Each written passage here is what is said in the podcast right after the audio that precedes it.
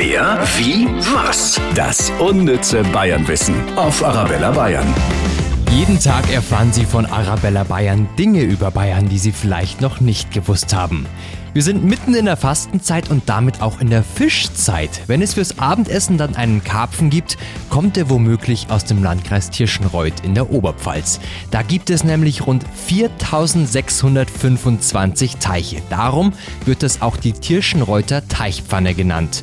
Jährlich werden da ca. 2000 Tonnen Karpfen gefischt, was den Großteil in Deutschland ausmacht. Wer, wie, was? Das unnütze Bayernwissen auf Arabella Bayern. Mehr Wissen über Bayern gibt es auch immer zum Nachhören auf arabellabayern.de.